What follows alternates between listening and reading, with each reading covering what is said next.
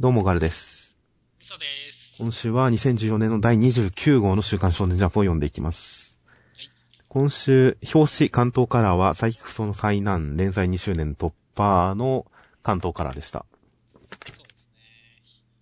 表紙、目がすごいブルブルしますね。ああそうですね。多重の同心円をこう書くことによって、まるで回っているかのような、何かぐるぐる回っているかのような錯覚を起こすという、子供向けの飛行機のプロペラの絵本なんかでよく使われるやつですが、ちょっとこの年になって新しい発見をしましたよ。お何ですか？あの、禁止用のメガネをかけてこれを見るとあんまり回らないという。はいはいはいはいはい。ああ、裸眼で見た方が回りますね、これは。まあそうですね。という発見をしました。内容としてはまず冒頭、えー連載2周年突破を記念した関東カラーということで、各キャラクターが、えー読者にお礼を言うという1ページ目でした。なんだこれっていうツッコミ、細工のツッコミで終わってますが、何のオチもなく放り投げるんですね、これは。そうだね。これ、うん。まあな、確かに結果としてはなんだこれですけど。内容としては103回、佐伯くんの制御装置、超能力の制御装置が壊れて力を制御できなくて大変だ。ということで制御装置を作った兄の、佐伯くんの兄の空介に会いに行きますという展開でした。ということで、とりあえず前半は佐伯くんの制御装置が外れたギャグでした。まあ、今までも結構やってきたネタですよね。まあそうですね。まあ力が暴走して、今回の制御装置関係なしに単に力使いすぎてボールが遠くに行っちゃうとかそういうことがありましたから、ある種定番というか、このサイキクソの災難の基本パターンをやっているんではあるんですけどね。そうですね。これ、1日戻す能力が7年も戻すっていうことに関しては、今後の展開上、こんな設定にしちゃって大丈夫か麻生先生と思ったんですけどね。うーん。そうだね。これは、仮こんなことやっちゃったら、今後何か問題が起こった時に、7年戻せばよくねって言われないかって心配なんですけど、大丈夫ですかね？いや、まあ、そのうち読者を忘れるんじゃない？ということで、7年戻しっていうのはなかなか、なかなか新しい技出したなという感じで。ちょっと語呂もいいですからね、これ。7年戻し。まあ、7年、7年殺しですっけ？なんかありましたよね。ありましたからね。世代的にわかんないですが、なんか元ネタにも、元ネタもありましたし、そして後半は空介、兄が出てきました。そうですね、こう、まあ、予告されていたというか、伏線張られていた兄貴登場ですね。はいはい。登場が予言されていた空介さん、今回で顔出ししました。いやはや、彼、まあ、一体どういうキャラになるなるんでしょうね。今のところマッドサイエンティストっていうサブタイトルがこの人のことを指し示してるんだとは思うんですけどね。はいはいはい。ああ、そうですね。確かに書いてありましたね。なんか確かにテクノロジーに優れた人っぽいですよね。まあそうですね、科学ということで、今のところは人当たりも良さそうな感じで、物腰もなかなか上手にめいてるので、まだボケてはいないんですけどね。そうですね。お父さんとお母さんの反応もちょっと最初の伏線張ってた時は、なんか腫れ物を触るみたいな感じのイメージもあったんですけど、今回は普通に兄貴として受け入れてる感じがあるので、ちょっとわかんないですね。そうですね、前回、腫れ物扱うようにっていうのは、おじいちゃんおばあちゃんの方じゃなかったですっけ？ああ、そうでしたか。あ、そうでしたね。すいません、間違えました。だったりしたんで、まあお父さんお母さんも結構普通に扱ってるみたいですからね。サイ君だけ嫌ってる感じみたいですけど。そうですね。まあ、このテクノロジーの画面とかを、このパソコン画面が普通に家の中丸写しなんでね、なかなかストーカーっぽいキャラにも見えるんですけどね、佐伯くんラブみたいな。まあこれお父さんが見上げてる感じに見えますから、お父さんも把握してるんじゃないですかね、これは。はいはい、あつちゃんともうすでにつ仕掛けてあるってことをね。監視カメラを。はい。まあどうなんでしょうね。一応ノーシグナルということで発信機、この制御装置に異常が認められたから画面を映してはいるらしいですけどね。超能力はまああるんですよね、きっと。頭に何かつけてますからね。まあ、どの程度のレベルなのかっていうのはちょっと楽しみですね。まあそうですね。この制御装置を1個と見るのか、もしくは3つと見るかによって変わってきますからね。そうですね。まあ弾が1個ですからね。細工の半分っていう可能性はあります。で、ラストには2周年、2年突破の記念で、今回キャラ投票はやらないってことなんですかね、これ。そうですね。まあ、キャラ投票の画面どこにもないですから、今回は、これ、エピソード投票っていう感じなんですよね。今回は全エピソード、今までの第1回から第、えー、102回までのすべての回が、ざーっと一覧で見見せられて、この中から好きなエピソードを選んでくれという人気投票をやるらしいです。あんまりちゃんと覚えてない。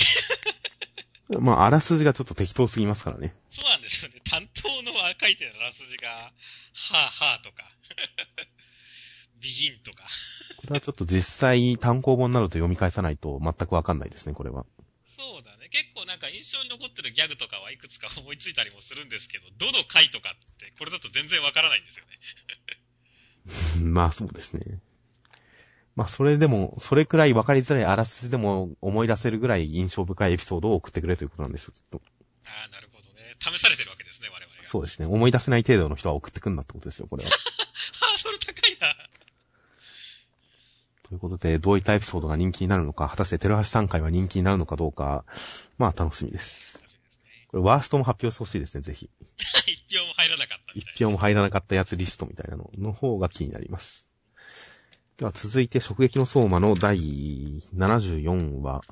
えー、ひしょこさんの作ったスッポンバーガーは、ねっとりと、ねっとりとした、えー、で、スッポンのゼラチンを用いた食感もすごいという料理でした。そして、どうやら葉山くんが勝負を取るらしいですという展開でした。いやー僕は今回を見て声を大にして言いたいんですけれども、はい。なぜ女性キャラに審査員を置かなかったんですって。まあ、毎回思ってはいますけどね。じじいばっかであることに対しては毎回不満を抱いてますが。特に今回は、こう、あれじゃないですか。人の触覚を激しく刺激する一品って。口の中のこの性感帯じゃないですけども、を刺激する一品なんていうのはもう完全に女性審査員がやるべきでしょっていう風に思ったんですよね。今回ほど、こう、悲しかった感じはないですよっていう。なるほど。まあ、口の中、口の中表現は実際なかったですね、今回、おじいさんの。そうですね。ほら、あれじゃないですか。化け物語とかでも、荒らぎカレンちゃんのね、口の中の歯磨きプレーとかで刺激してたわけじゃないですか。まあああが欲しかっ。まあ、まあ、今回はちょっとそれ系とは違いますけどね。物を出し入れしたりするわけではないですから。頬張るとか加えるとかそういうのとはまた違いますから。また難しいとは思いますが。まあ実際男性女性とか女性関係なく、今回粘り気がそれくらい大事だっていう話をしますけど、その粘り気を表現する漫画的なものが何もないんですよね。そうなんですね。見た目的にちょっとテカリをこうトーンで表現したりはしていますが、そうではなくてなんか粘り気食感が美味しいっていうんであれば、その食感を漫画的に翻訳した表現が何かあったらいいと思うんですけどね。なんかあんまり来なかったですよ。イメージが伝わってこなかったのは残念でしたね。そうですね。口で説明されただけだと、ちょっと弱いですね。何かに漫画的なものに置き換えていってくれたらいいのにと思うんですが、ちなみに美味しさ表現は着ぐるみでした。まあ、すっぽんだからガメラっていうことですよね、これは。ガメラですかね。相手がウルトラマンっぽいから、あんまりガメラっていう感じでもないですけどね。はいはい。僕はなんかこの、なんか、腹を出してやってる感じとかは、ガメラって必殺技で腹からビーム出したりするじゃないですか。それを撃つのかなって思ったんですけどね。いや、ガオーですから、まあ違うんだとは思います。ガメラ、まあガメラ。うんガメラ要素はそんなにない気もしますけどね。やっぱりウルトラマンがいるのはイメージ強すぎて。はいはいはい。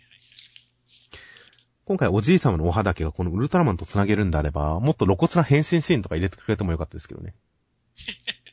ああ、ジュワッチみたいな。そうです。スタンドイメージを入れるぐらいであれば、このバー、このバーガーを食べたおじい様が、む、むおーって言って巨大化して天井を突き破って、ウルトラマンっぽくなるぐらいの表現入れた後に、は、思わず陶酔してしまった。ああ、さっきのイメージ映像か、みたいな、そういう展開でもよかったと思うんですけどね。そうですね。それこそ本当味王様になってますけど。そそういうお肌けの仕方に対する、こう、工夫があんまり今回も感じられなかったので、うですね。あっさりお肌けしてしまったので、その辺もちょっと、もったいないかなと思ったりはしましたが。そしてまあ、その物足りなさ実は全部含めて負けフラグなのかもしれませんね。そうですっていうかもう負けは決定したようなもんですからね。そうですね。ここで葉山明、葉山明がこの勝負取るって、三正くんが予言しちゃいましたからね。そうそうそうそう。まあ、観察が得意な美坂くんが予言してしまいましたからね。もう、負けフラグですよね、完全に。ここに来て葉山くんの方が負ける、ひしょこさんが勝つってなったら、三正くんまで一緒に落ちていきますしね。そうそうそう、格がね。で、実は三まさかくん、あの時言ったのはそういう意味じゃねえみたいなことを言い出しても困りますから。うん、やっぱりこれは葉山くん勝つらしいですね。残念ながら。残念ながら。そう、残念ながらなんですよね。これで葉山くんが勝つとね、女性陣全敗ですからね。そうですね。生き残るトップ4が、相馬くん、黒木場くん、葉山くん、三まさかくんという、すごい、すごい男むさい純潔になってきますからね。そうなんですね。まあ、そう、確かく女性3人残ったんですから、誰か1人くらい。勝ち上がってほしかったですね。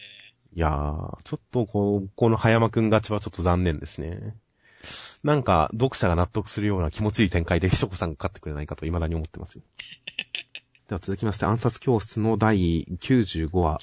えー、生徒たちはい。ろい。ろとこうテスト勉強をしなきゃい。けない、暗殺もしなきゃいけないのでテスト勉強もしなきゃいけないみたいないろんな悩みとかモヤモヤとか、えー、ありまして、結果的に無理な特訓をした結果一般人を巻き込んで怪我させてしまって、コロ先生に怒られて、これから教育が始まりますという展開でした。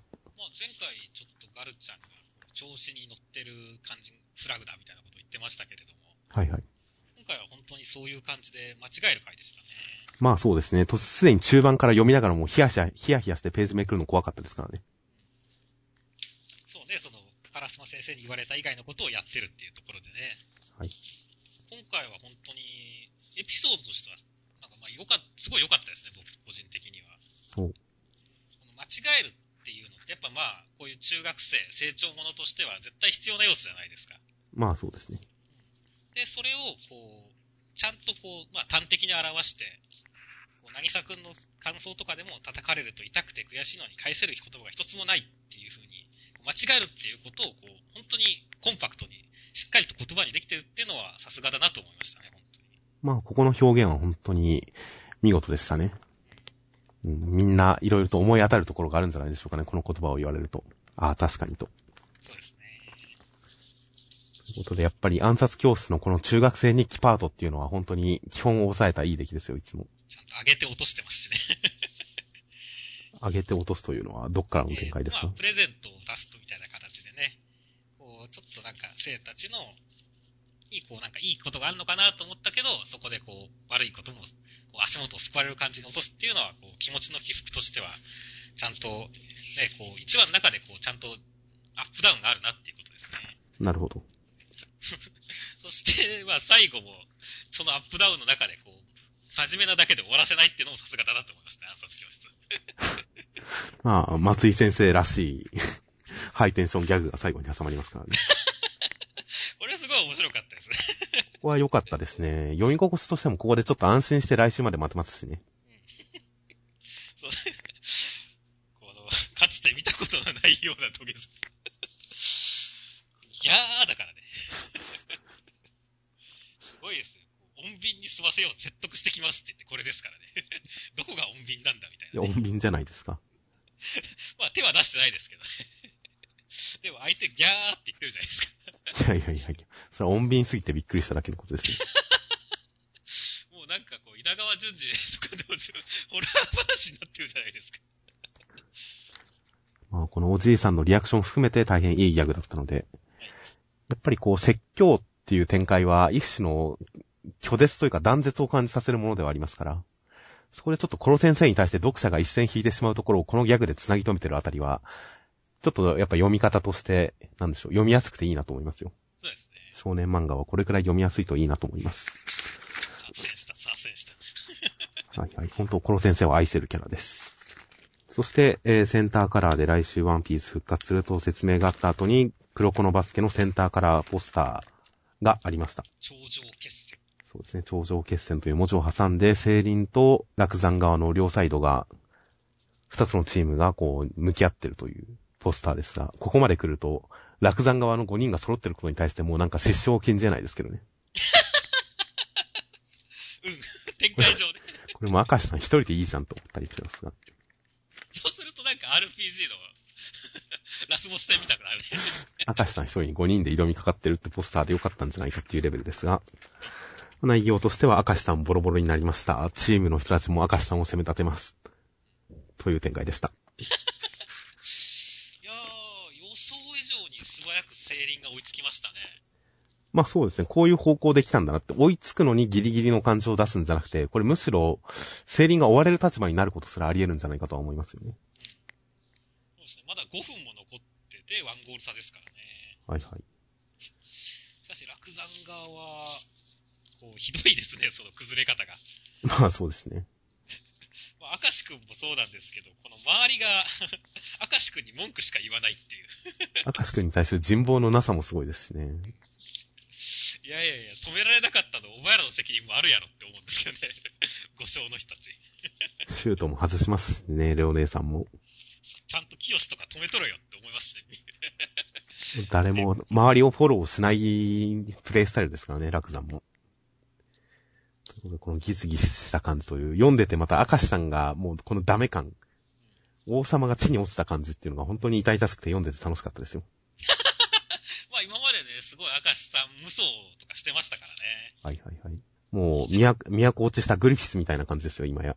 あ、あ、でもほんとそんな感じになってますね、明石さん。ということで、食が楽しみなんですが、そうですね、まあ絶対復活ありますからね、これ。声も聞こえてますからね、声も。聞こえてますからね。諦めろ、お前ではもう勝てない。ここだけすごいファンタジーっていう。まあでもね、僕これ見ててちょっと思ったんですけども、僕らは結構この綺麗な明石さんっていう感じでね、明石さんが復活するときはこの、かつてこう、退けられた綺麗な明石さんの人格が来るみたいな予想をしたじゃないですか。はいはいはい。でもこう、諦めろ、お前ではもう勝てないっていうのはなんか、もうちょっと別の人格のような感じもするんですよね。いや、まあ、すごい優しさ溢れる言葉なのかもしれませんよ。諦めろ、お前ではもう勝てないって。ああ、なるほど。そうかもしれないですね。だから僕、そうですね。あ、確かにそうとも言えますね。まあ、この表現は、この表現は違いますけどね。まあでも僕はね、こうなんか、さらにもう別の明石さんがいるんじゃないかって思って。第三の明石さんが。下手すりゃこう、わしの人、ね、明石さんの人格は108まであるぞくらいの、すごいことになってるんじゃないかっていう。一人で5、5人とかいうプレイとか知らすんじゃないですか。まあそうですね。かつて悠々白書で潜水がこう、もしかしたら二重人格ぐらいの疑いから一気に人格7つってなった時の驚きがありましたからね。そうそうそう。あの展開もあり得るかもしれません。まあ最後にキーを握ってるのは前住さんらしいので、そうですね。ちょっとそこは、ここで前住くんもう一回使うのは意外だったんですけど、前住くん好きなんで楽しみですよ。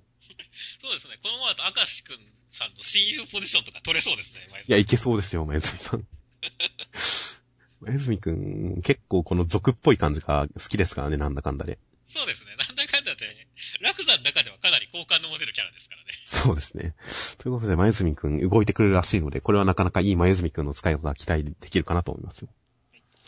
では続きまして、ナルトの第680話、えー、かかし先生は天井にぶら下がり、焼き落ちたところを助けてもらいました。ナルトは浮きましたという展開でした。いやー、まあ、マグマ世界にワープしまして、巻物と区内で助かるっていうのはちょっと面白かったですね。てかまさかこんなピンチだとは思わなかったですよ。なんか、チャクラでなんとかなるだろうって思ってたんですけどね、てっきり。はいはいはいはい。そうね。なんか別に足場とか普通に作れたりするもんだと思ったからね。別に、別に、そんな深刻な状態だと思ってなかったですよ、先週。そうそうそうそう。そしたら思ったより深刻だったし、オビトさんなんかこれどうやって助かってるんですかね区内一本で。これ、つまりは、かかし先生がもう体ごと吹き飛ばす勢いでクナイ打ったってことですからね。体重させられないでしょ、これ。手を貫かれて、その貫かれたクナイの勢いに手をこう、グオーって引っ張られる形で階まで吹っ飛んでったってことですからね。すごいね。確かにこれは、さすがかかし先生って言うだけのことはあるよっていう。まあ、そうですね。さすがかかし先生ですよ。そんな勢いで打ったら絶対貫通するだろうって思いますが。まあね、まあ、チャクラでなんとかしたんでしょう、きっとチャクラ、チャク、万能チャクラですよ。このピンチは結構びっくりしましたね、本当未だに納得してないですけど。なんとかなるんじゃないのか、お前らって、未だに思っちゃいますけど。まあでも最終的にはこう、受けるのかってなんとかなりましたからね。まあそうですね。これ、なんでしょうね。このリアクション、何なんでしょうかね。なんか、受けてもおかしくないような気はしてたんですが。っていうか、今まで浮くのってそんな特別なことだったんだっていう。まあ確かにあのじいちゃんが、何影でしたっけの？あのじいちゃんが受けることを、飛べることを結構特技として言ってましたから、言われてみれば特別なことではあるんでしょうけど、そうだね。でも何人かはすでに飛んでるわけですからね。それもなんか絶対絶命のピンチとかじゃなくて、何気なく浮いてますからね、もはや。悟空の武空術とは違いますから。そうだね。まあでもこれは逆に、こう、ナルト自身も受けるっていうことを意識してないわけじゃないですか。はい。初めて気づいたって感じですね。そうですね。だからこれは、まあ逆に、こう、まだ見ぬ力がナルトとサスケにはあるっていうフラグなのかなとも思いましたけどね。ああ、まあそれは実際あるでしょうね。てっきりこう、まあ、ね、千人さんから、陸道千人さんから、チャクラを受け継いだ時に全部の力の、なんか、まあ不思議パワーで分かってるもんだと思ったんですけど、そういうわけではないっていうことなんですね。いや、不思議パワーじゃなくて、あれは口頭で説明したんでしょうけど。描かれてないところで、お前ら、あの、こういう力があるから、こうやって頑張ってねって多分説明したんじゃないですか。なるほどね。ここ説明されなかった力ですね。いや、実際この二人何が起こるか分かってないんだろうなとは思いますんで。その辺もまあ、大変期待ではありますよ。では続きまして、磯部磯部物語、浮世は辛いよの無類の鍛錬好き、中間良先生の第63話、鍛錬好き、さすがですね、中間先生。で、磯部と中島は五輪の書を読み間違えながら修行をするんですが、全然うまくいかないところに、見かねた幽霊の宮本武蔵が、えー指導してやったら、磯部すごい勢いで中島の服だけ切り裂いてしまいましたという展開でした。はい。いやー宮本武蔵が面目躍如というか、そんな感じでしたね。つや強かったんだ、この人、ちゃんとっていう。いや、まあ、すごいんですよ。さすがですよ。最近、スカイツリーの下で復活しましたけど、ああ。まあ、今週号読んでないですけど、目覚めたんですか？目覚めましたね。おー楽しみですよ、今週号読む。まあ、バキの話ですが、はい。宮本武蔵が復活したという、宮本武蔵、方々で大活躍ですね。という宮本武蔵。なんと剣で触れることなく中島の衣服を切り裂きますからね。これ前のページからちゃんと読んでいくと、こう剣を振ったらそのままズザーっていう勢いみたいなのが飛んでいって、その直線上にいた中島の服が飛ぶっていう展開ですから。確実に触れずに切ってるわけですが。変圧というかね。そうですね。その後のリアクション良かったですよ。五輪の書で隠すからね。ウィンドウで隠す。そして何を突っ込まないっていう。誰も何一つ突っ込まないっていう。この最後の半身開きは良かったですよ。ハイテンションで乗り切る。中島が突っ込まないですからね。ツッコミキャラが突っ込まないで終わるっていうね。このオチは良かったです。まあ、そして端末では中島くん普通に戻ってますが。まああれは夢だったと思ったんですよね、きっと。いやもう日常さんだんだん慣れてってるんじゃないですか、あれくらいのことには。はいはい。で、端末の方は、無類の呼び出し好き中村良先生による第64話。ということで、えー磯部が遅刻しすぎるんで母上を呼んで三者面談したんですが、母上が先生に喧嘩を打って最終的に道場が反壊しました。そして、磯部は、遅刻をあんまりしなくなりましたということでした。はい。いやー、見応えのある最強対決でしたね。ま あ、そうですね。すごかったですね。このお茶がショットガンのように、先生の頭を貫くっていうのはすごい面白かったですね。かつてこう、ワンピースのノコギリのアーロンが水を散弾銃のように扱って、これが種族の違いだって言ってましたけれど。ほんとそんな感じで、ああ、お茶って、ほんと武器になるんだみたいなね。でも、これは残像だからですけどね、これは。実際人体貫く威力があるってわけではないですからね。いやいや、きっと貫けるでしょ、これなら。まあ、貫けるとは思いますが。その前に気候で壺割ったりしてますから、まあ、まあ当然だとは思いますが。いや、でもここのところで母上が、こう、夜中に磯部が本を読んで何かゴシゴシやってると。ゴソゴソじゃないゴソゴソですね。ゴソゴソやってるということを言ったら先生に、それ勉強じゃなくて多分、おって言った瞬間に、お茶で遮る母上っていうのに対しては、ちょっと僕は残念でしたよ。まあ、分かってますよね。そうなんですよね。分かってる感を出しちゃってるのが残念でしたよ。そんなところはちょっと見たくなかったですね。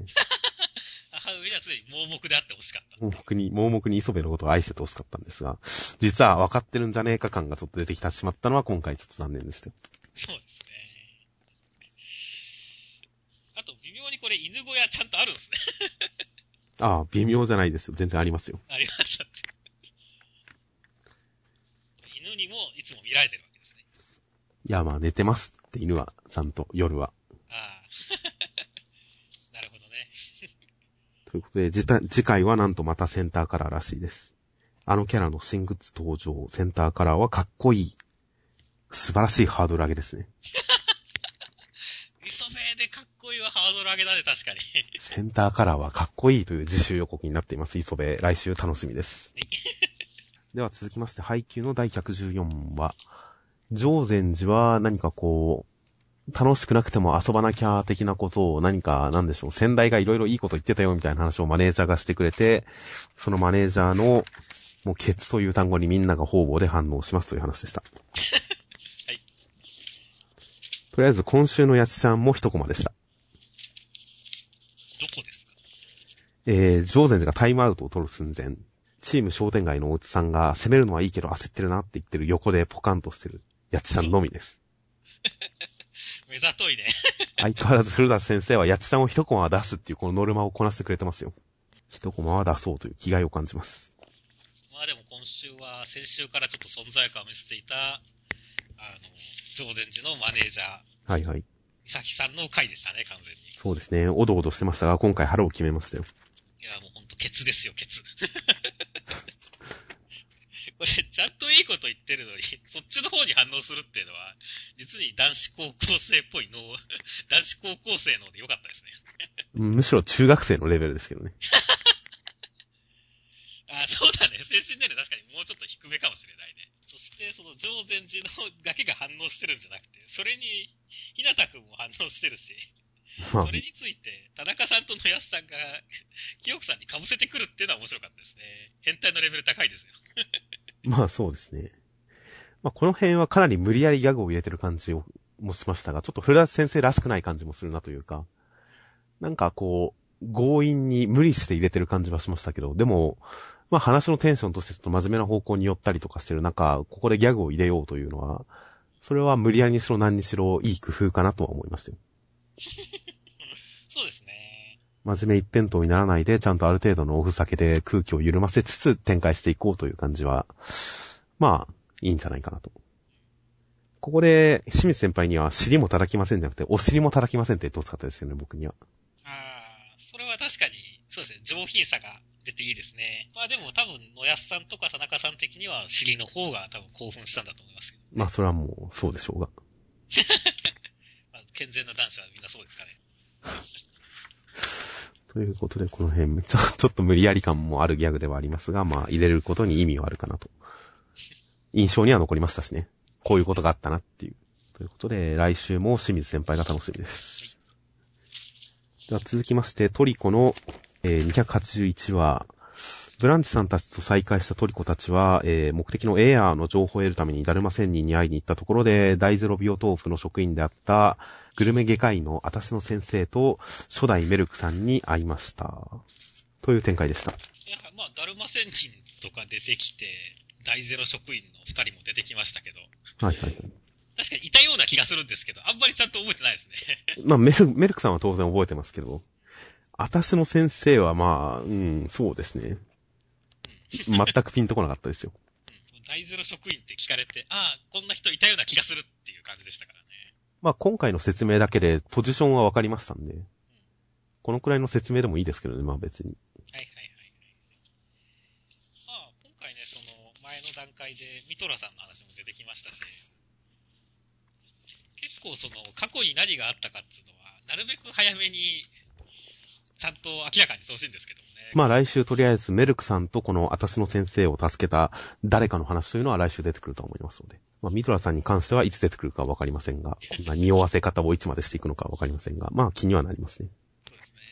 ミドラさんは特に再登場した時どうな、もしかすると再登場まで引っ張るかもしれませんからね、過去話は。うん、すなんか引っ張りそうな感じしますね。ミドラさんは今後の展開として楽しみではあります。ということで、まあ、実はトリコもう結構長いことバトルしてませんが、もう養殖会というか、あの、砂金の海云々の話から4話ぐらい、4週ぐらいバトルしてませんが、全然楽しく読めるので、実はドラゴンボールも日常会が楽しかったみたいな、もありますからね。はいはいはい。フュージョンに失敗してるだけの1話とかありましたからね。それでも十分面白かったドラゴンボールとかもありますから、あの、トリコンバトルが無理やり入らなくても別に全然面白かったりするんだなという関心をしています。まあ来週あたりからはまた本題に戻るみたいですけどね。ゼブラさんがエアの捕獲方法を教えてくれるということで。この辺の、ちょっとその前のメルクさんのね、声ちっちゃいネタとかも、懐かしい感じがあってよかったですけどね。まあそうですね。まあ、合っ全、てなかったっけっていう。小松はまあ、合ってないですよね。でも声小さいのは知ってるはずですよね。確か。確か。二代、二代目に教わってたような気がします。まあだからこういうし、まあ、特にね、まあ、あれですね、ポコさんとかは初めてですからね、こういうし新キャラがいるとこういう定番ネタももう一回使えるってのはいいことですよ。まあそうですね。メルクさんに関してはこれは一番大きい属性でしたからね。体はでかくて声は小さいという。そしてゼブラさんが役に立つっていう。はい。いや、まあこれは納得ですよ。そうですね。ゼブラさんならそれは聞き取れるなと。そして次週は救済と。旅行にでも行くんですかね。ワールドカップ見てるんじゃないですか。島部救済。なんでしょうね。体調不良とも書いていませんが、一体何の救済なんでしょうか。まあ、体調不良でないのなら何よりです。そうですね。あ、日の丸相撲解説席そういえば僕読んでなかったですよ。読みましたか？いや、ちゃんと読んでないです。ちょっと軽く目を通しておきましょうか、今。わからないくんと解説親方っていうギャグ漫画日和に出てきそうな二人が Q&A 方式を教えてくれるらしいですが。うん、普通ですね。普通ですね。わからないくんの説明だけが面白いね。まあそうですね。わからないのに髪型はなぜか力士と同じ大一丁。盗作した記憶とファッションセンスを持つ猛者。絶対に過去相撲やってますよね、それ。絶対やってるよね。わからないくんの過去は楽しみですね、これは。うん。ここもなんか、そうね。盗作した記憶を持つ。普通の相撲がわからない人。わからないけど、なぜか髪型は力士。いや、わからないくんのことが楽しみです。楽しみです。解説席の第2回以降も気になりますね。楽しみですね。で本編の方は、日の丸相撲第4話。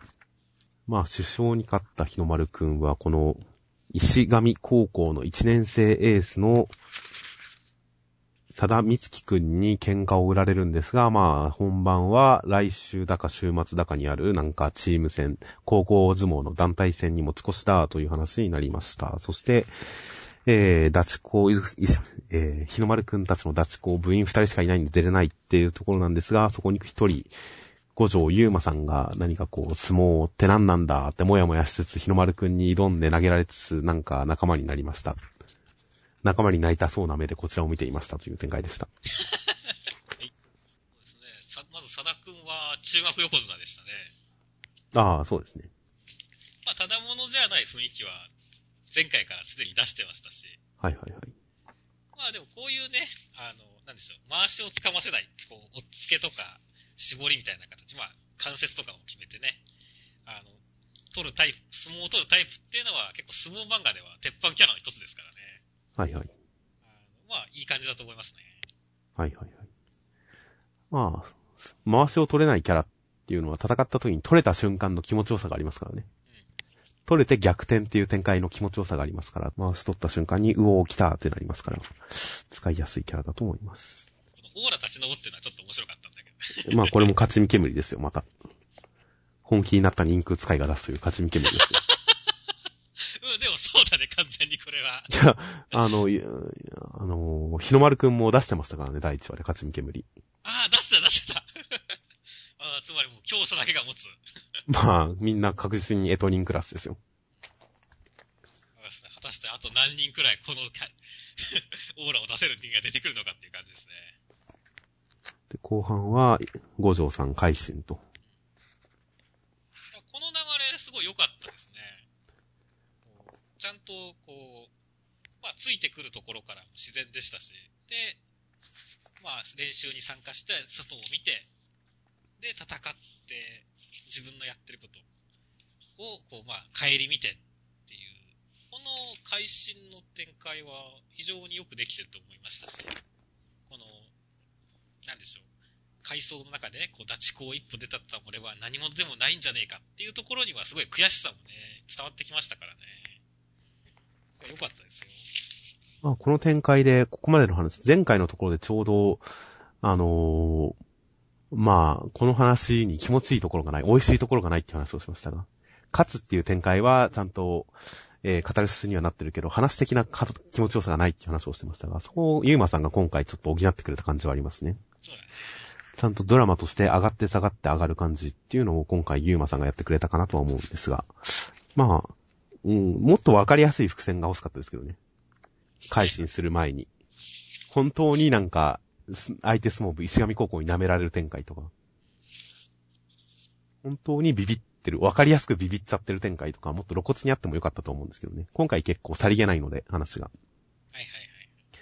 内心の葛藤という感じに収まってるんで、もっと少年漫画的に露骨にやってもよかったのかなとは思いますけどね。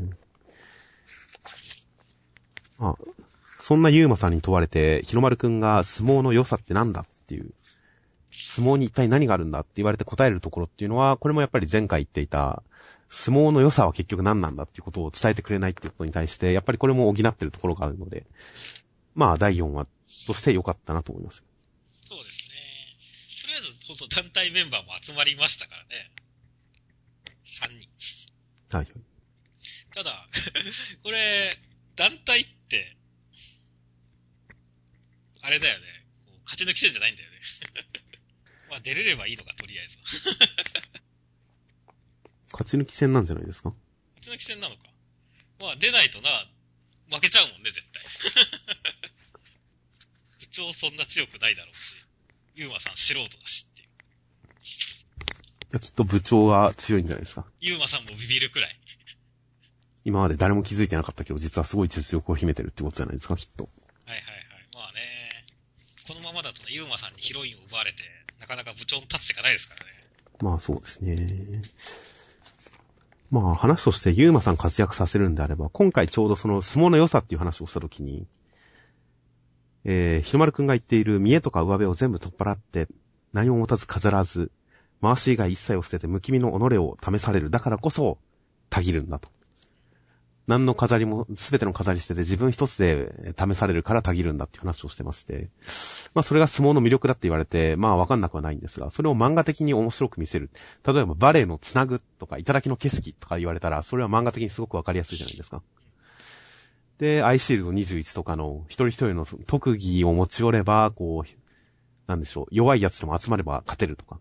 あの辺も漫画的に見せやすいじゃないですか。それを今回日の丸くんの何も飾らない己を試されて面白い。っていうことに関しては漫画的に見せるのが正直難しいなとは思うので。そうだね。それを見せる形でユーマさんが活躍する展開が来たら素晴らしいなとは思うんですけどね。ここで俺が試されてるぜっていう。そういう相撲の面白さを見せつつユーマさん活躍展開っていうのにちょっと期待はするんですけどね。そうですね。あと今回大関さんもうちょっとなんかこう、最後のユーマさん受け入れるときもっと男を見せてほしかったですけどね。一回挙取ったのはかなりマイナス点高いですよ、僕の中で。そうね。部長がいいと言うな、なっていう振りもちょっと悪いですけどね、ひとまるくんも。もうちょっとさりげなく聞くべきですよね。わしはいいけど、ぶ私、わしはいいけど、チラぐらいでいいんですよ。はいはいはい。そしたら部長がドーンと、来るもの拒まんずだって言ったらそれでいいんですけどね。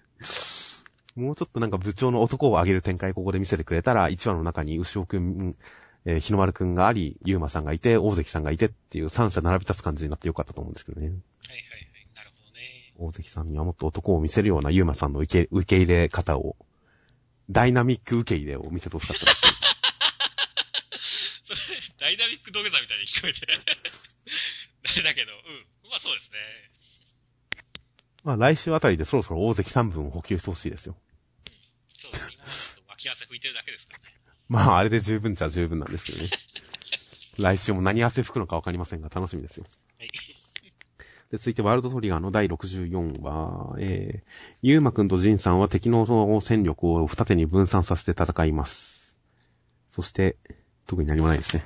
という話でした。てっきりこう、タッグバトルをやるもんだと思ったら、こう、分断しての1対1になりましたね。